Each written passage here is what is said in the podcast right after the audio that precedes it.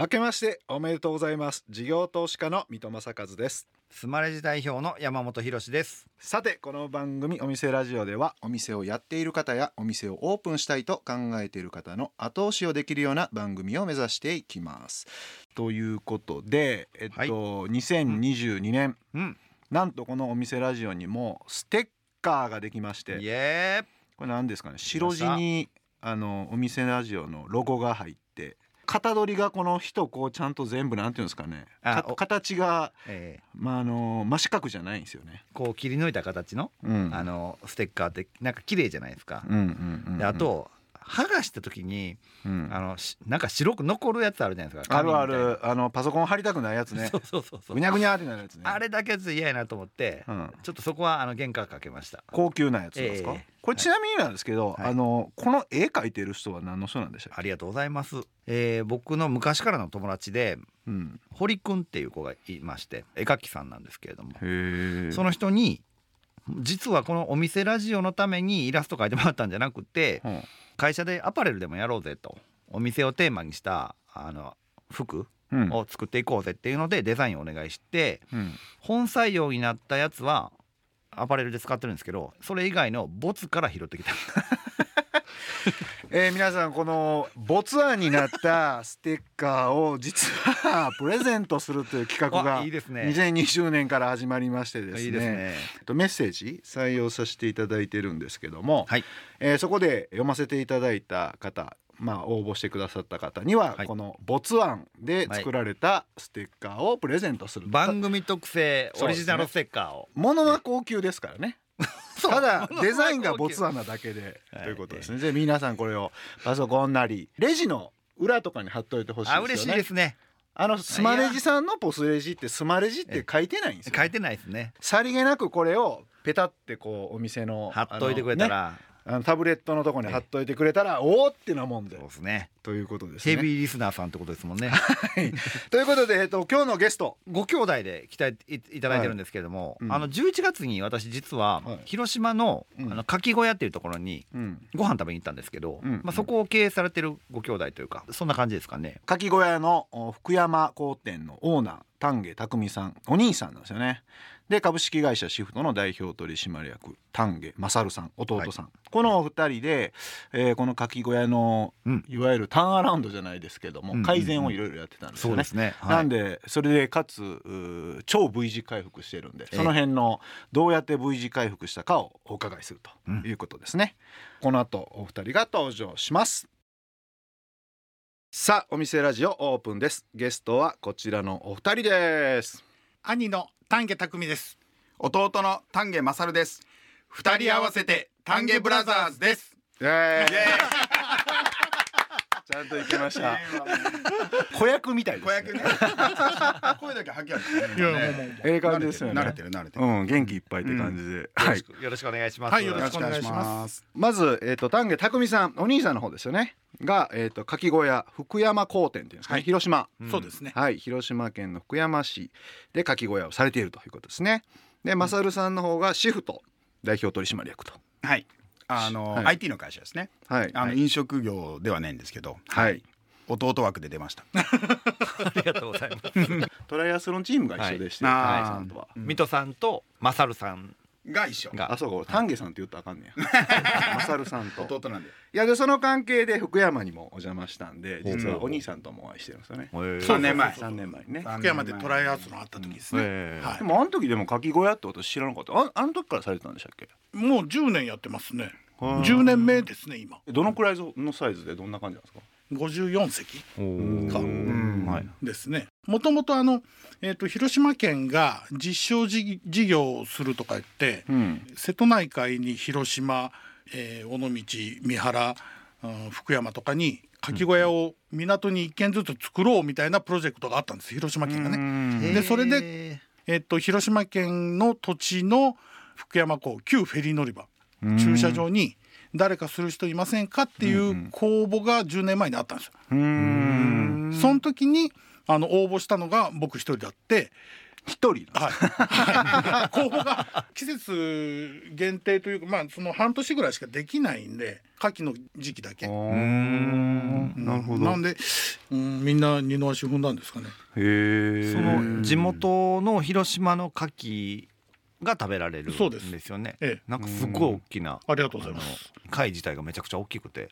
これもえこれも話をすればいろいえろあるんですよ。うん。一、年目はい。はい100席あったんです。広うん広いんです。広かったんです。うん。今もう潰してキッズルームとか倉庫とかにしましたけど、ん。で半分の席にしましたけど、うん。えー、1年目のうん。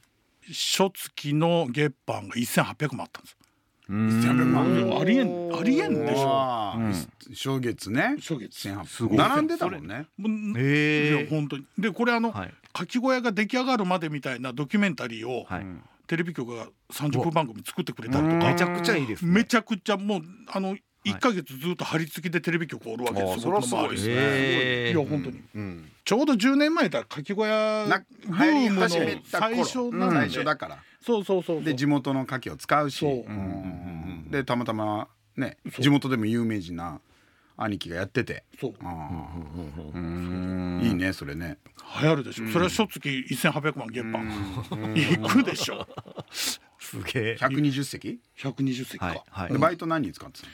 えっとね50人ぐらいおった。えいや本当に本当に本当に。ローテーションで回して1日20人ずつぐらい。一日20人ね。テーブルに一人ぐらいつくじゃんそんなの。いやこれがいや1年目は炭を使って炭を起こす人に1人必要なわけですよ。はいはいあーまあ大変ですね。炭をずーっと炭を起こす人が1人。うんであの牡蠣の仕入れをケチったので1年目うん。まああの儲けチャロ感が満々出てる出ちゃった。出とる出とる出とる。これは美味しいなと思って。あの水揚げしたまんまを入れた。入れた。したらうん。水揚げしたまんまって藤壺とかうん。海藻とかいっぱいついてるね。うん。泥とか。へそれを落とすだけの人が5人。おお なるほど。15人ぐらい必要ですよね。ねへーなんもね。下処理ね。下処理。うん。うんうんそれで期間限定でえ何月から何月までオーえっとねプンするんですか？10月の頭から3月いっぱいか。5ヶ月かうなん。で毎月1800万とかっていうのレベルで。初年度は？初年度は。いすごいっすね。えじゃあ初月から利益出たんですか？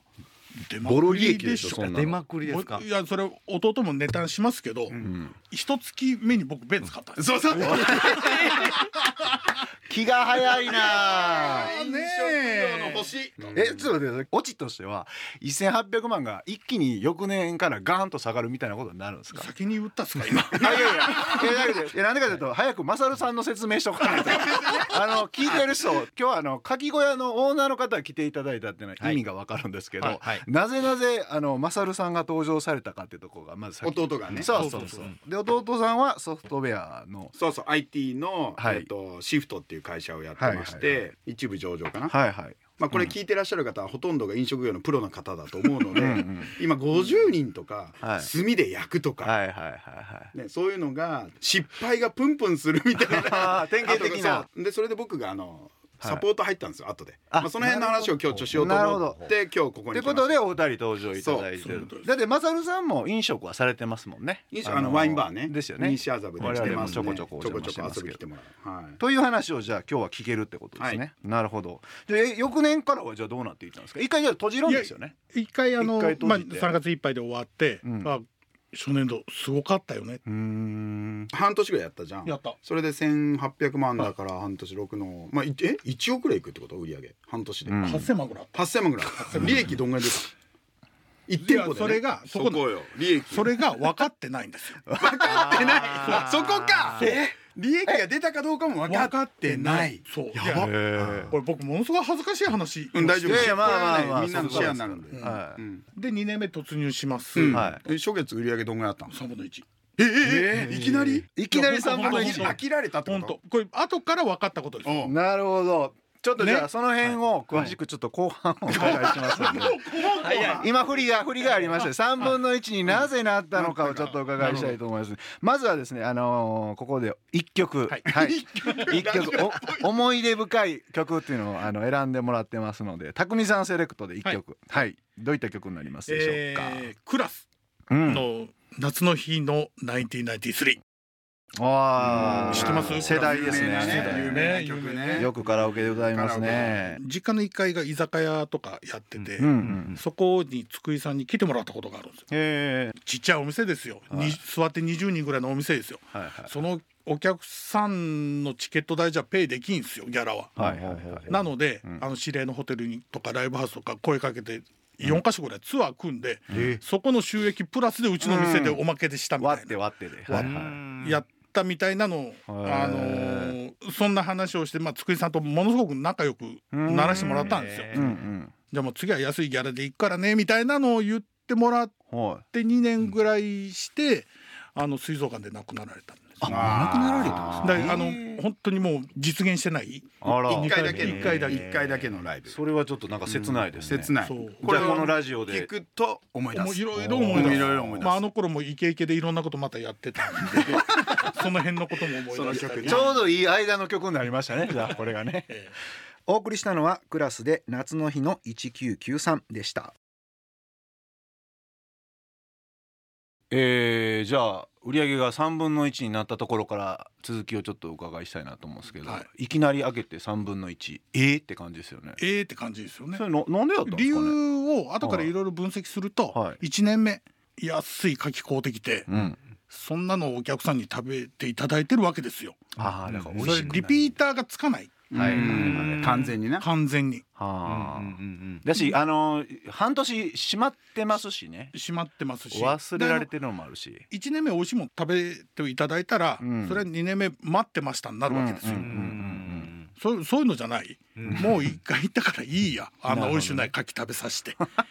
いうことが大きかったんじゃないかなと思いますけど、えね。ーえその辺でマサルさんが登場ってことになるんですかそれで多分まだ一回い1年やったんですよ。いや一年やった無理やりやったんです無理やりやったえーと売上3分の1ぐらいでずっと。600低迷しながら。万ででバイトは何やっとったの？同じ。同じ。マジで50人。50人。計算ができてないシフト制で20人ね。毎回入ってる20人。一緒のことをやるわけですよ、うん。1年目と同じことをやるわけです分かってないから分かってないから、うん。住み代も月に100万かかるわけですよ。ええー。すごい。これね僕が後で入って分かったけど。へええそれで半年間やっでて。うんで、えー終わった時に、うん。もう首が回ってないわけですよ。ううん。ん。もう業者さんにお金が払えないとか、ええ仕入れ仕入れ先に。もう毎日どうしようどうしようみたいな。はい。あ俺終わったわ。ああやっちゃったな。やっちゃったね。そうやっちゃった。うん。したらはい。あのま実家に住んでるので、はい。あのお父ちゃんお母ちゃんも一緒。はお母ちゃんがは弟にいうん泣きついてくれたんですよ、ん。お母ちゃんがですよ、はいはいはいはい。僕から泣きつくとものすごくかっこ悪いなみたいなもうどっか変なプライドもあるんでしょ、う。まあ弟お母ですもんね。そう、ん。お母ちゃんが泣きついてくれてで弟から連絡もらって、うん。何がどうなったんだと、うん。うん忘れもしないけどだから2013年4月5月ぐらいに母親が「マサルもう店が潰れそうで。言っていいんか分からんけど借金が2,000万あるんよ、2,000万が払えんくなってすどごい。うしようもないよ。2000万もあったんや。助けて!」って。言って「おうおうおうおう2,000万って。よっぽどの借金じゃん」って。言っちゃうじゃないまあそれで、はいはい。その兄貴のお店は実はは4人か5人ぐらい株主いたんでしょ？そう。うん。へー。かへー資金を集めてうん。会社を作っへたのがスタートそうだったんですねうん。それで出資金多分2,000万ぐらい集めててさらに。これ兄貴助けるにしてもちょっとこのお出資金出した人たちどうするっていう話になって、うん。で僕が全部買い取るから、うん。会社を、うん。なんで2,000万円出してもらったの全部返すと。迷惑かけない。すごいでうん。一人になったんです株主1人、はいはい。あまあまあはい株主1人。そっから初めて僕は経営を教えてもらうわけですよ弟に。利益がなんぼかも分かってなかっ分たかってない。金感情分かってない。どっから始めたんですか？じゃあ最初の。1年目と2年目のうん。伝票をうんどうせ整理整頓してないんじゃろうと。はい。とりあえず。よく覚えとるな。覚えとる覚えとる。それは自分が V 字回復しとる話よあ思い出した。俺それで、はい。クラウドソーシングに頼んではい。5万円では伝票エクセルに打ち込んでもらったんですよ。いそう。でも逆に言うとうん。本当にそれをデータ化も当然してなかったってことでだし。税理士も分かってないし、データが上がってきた時にうん。分析まあエクセル僕プロなんで、はいはいはいはい。分かったのが「お兄貴これ120人の席いる?」っていうのと客単価が2000当時300円だったかな。ん。でそのもっと上げなさい。そう。上でげる方法考えなさい。そう。2300円客単上げましょう、うん。で50人バイトいりません、うん。で、一番コストかかってるのはさっきの住み代？月に100万、年間1200万年間1200万いる、やめろと。やめろと、ガスにしなさい、うん。でそれで全部分かって、ん。僕がちゃんと設計したのがうん平日昼間の客と平日夜の客とん。土日の家族連れの客、うん。この3つのペルソナに分けてうん。メニューをちゃんと考えて、うん。お客さんにメニューを考えさせずにかき小屋なんで食べ放題です以上っていううん。オペレーションに変えなさいと。120席をまず60席に半分にしたんですよ。うん。で行列を作りなさいと。で60席を稼働率をできるだけ埋める。うん。でお客さんに選ばせない。うんでアルバイトの人には申し訳ないけど教育もしない。うん。で教育せずに出てきたらパンと出す。でうん用意も紙も用意して牡蠣はこうやって焼くんですよ。3分経ったら裏返してこうん。の時計の砂時計を裏返すんですってオペレーションしなさいと。はいはいはい。それで客単3,000円設計してうん。酎ハイを全部並べろと。うんでお客さんが飲みやすいようにしてうん土日は家族連れなんでうん。子供が遊べるスペースを用意してそれで客単を全部計算したらああらりこれ50%出るじゃんっていう設定ででできるだけその原価って2 3 0じゃないですか飲食ねうん。でそれで要はドリンクを飲んでもらうことが全てじゃないですか。うん。なんでできるだけドリンクの粗利を稼ごうっていうメニュー構成。うん。だ1人2杯3杯飲んでもらうっていうもうペルソナ決めてねでそれで僕が東京にいたんで、うん。毎日ボスレジ見て データ遠隔で。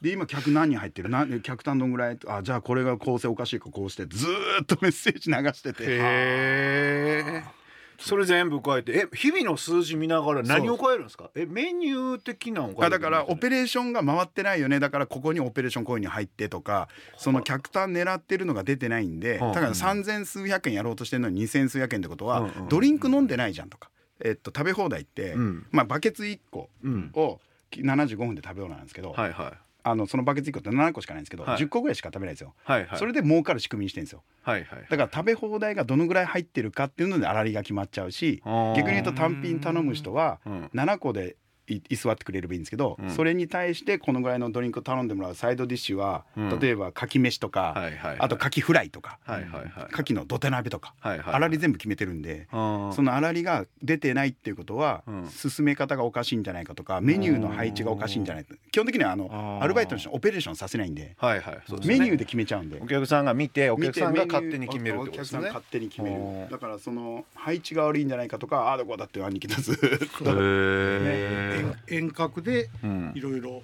教えてもらって。それであともう一個やったのが、うん。広島なんで地元で牡蠣手に入るじゃないですか、うん。でも牡蠣って限られてるんで、うん。仕入れが重要なんですよ、うーん。で11月って牡蠣が大きくなり始める季節なんで、うん。11月まともに仕入れるとちっちゃいんですよ。ああなるほど。なんで、うん。1500万ぐらい俺が先に出すから、うん。広島中の牡蠣買っとけと。すげえな豪快な。冷凍しとけと。冷凍しとけっつってああ大きいやつ大きいやつ一番ブリッブリの大きくなったやつを来年のために冷凍しとけと。で牡蠣の仕入れはいっぱい買ってくれる人が優先順位高いんですよやっぱり。そりゃそうですよね。あ現金商売で。いいもの回しね。いいもの回してくれる、うんうん。だから牡蠣問屋に交渉行って一番いいやつをくれって言えっお客さんはほんとちっちゃい牡蠣よりもブリーンとした牡蠣を期待してうん。味も別に劣化もしてないし、うんうん問屋さんととにかく仲良く広島県で一番は広島市内の牡蠣小屋がやっぱ一番牡蠣使うんですよ、うんうんうん。で兄貴のお店は福山市なんですけど、ん。2番目に広島県で牡蠣使う店なんですよもう。へえすごいな。なんで日本で言うと2番だよね。極論言ったらそうなるわ、うん量が。極論言ったら、うん。そんなに売ってるかき小屋なの？そうそうそう、うん。そのオペレーションやったらうん。月に1500万の売り上げで、うん営業利益が400万出るようになったんですうよわーすごい。ほんまの話ですから営業利益。ええ単月。すごいっすよ。前の年まで営業利益いう言葉知らんすからね。あまあ恥ずかしい話ですよ、うん。弟が全部データ取ってくれて弟がいろいろあの流れを考えてくれて、それに肉付けをいはしたけれども筋は弟が考えてくれたわけですよ。ん。どんだけつまらんお兄ちゃんかみたいなそんなことないですよ。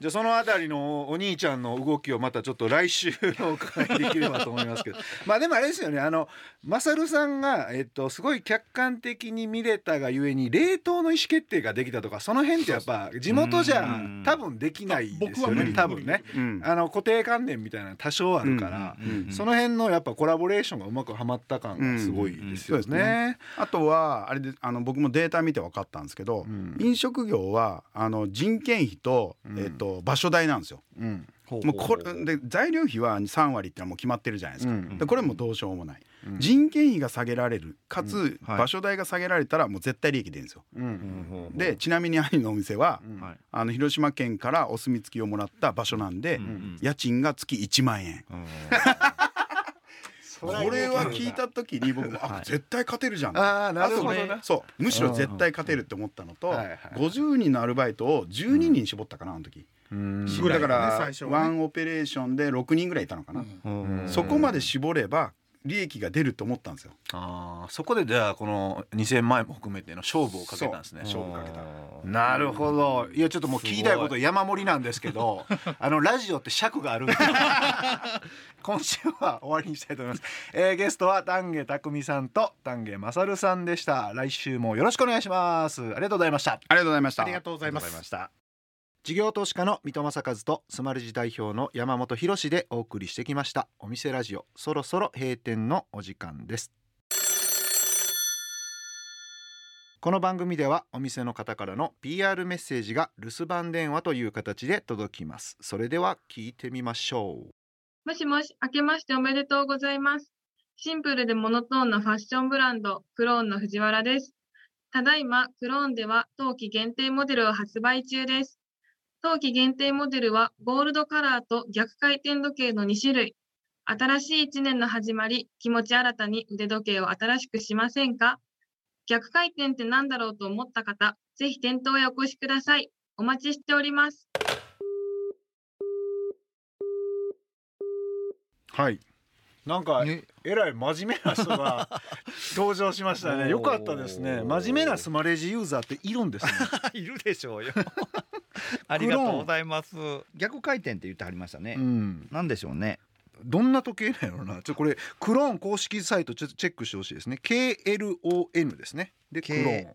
LON はい、うんの藤原萌さんですね、えー今日もスマレジを使ってくださっている方にメッセージをいただきました。ありがとうございました。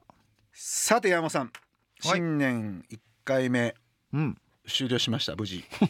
丹下さん面白かったですね。面白かったですね。うん。ベテラン漫才コンビみたいな 兄弟ベテランみたいな。一応お兄さんもなんか福山であのーコミュニティ FM されてるらしいんで。もともとなんか飲食店やられる前にうん。芸人さんみたいなのをやられてたみたいなあじゃあもうプロなんですね。ね先輩なんですね我々のね。先輩って。先輩が来てくれたんですね、なるほどな。どうでしたか？なんか中身としては。だいぶ詰まってましたね。うん。もうなんでしょうね。全部詰まってましたね。うん。人件費のことから、うん。し商品のことからうん。あの地代、うんあの家賃のことからってもう全てが詰まってましたね。飲食店の経営のまあ勘どころをどう見るか考えるかみたいなのが全部出てきましたよね。そうですね。あと話が面白かったですね、うん。え。でもあのコントラストがすごいですね。なんかあの、とりあえずやってみて何も考えずにやっちゃう。兄貴としっかりとこう構えを持っていく弟とみたいな感じで全然違ってる感じの兄弟でしたね。そうですね。お兄さんもでも実行力がめちゃくちゃあるんでしょうね、うん。やっぱ初速が全然違いますよね。弟さんの指示を5秒後には多分実行してるんやと思いますああいやし儲かったらすぐ弁使ってましたからね。はい。ということで、えっと、来週のゲストもかき小屋福山工店のオーナー丹下匠さんと株式会社シフトの代表取締役丹下勝さんにお越しいただきます。そしてお店ラジオでは番組の感想や我々2人に対する疑問質問など皆さんからのメッセージをお待ちしています。メッセージの宛先はメールアドレスお店 at interfm.jp お店 at interfm.jp までお送りください。それではお店じまいにしましょう。ここまでのお相手は水戸正和と山本博史でした。お店ラジオ来週ご来店をお待ちしています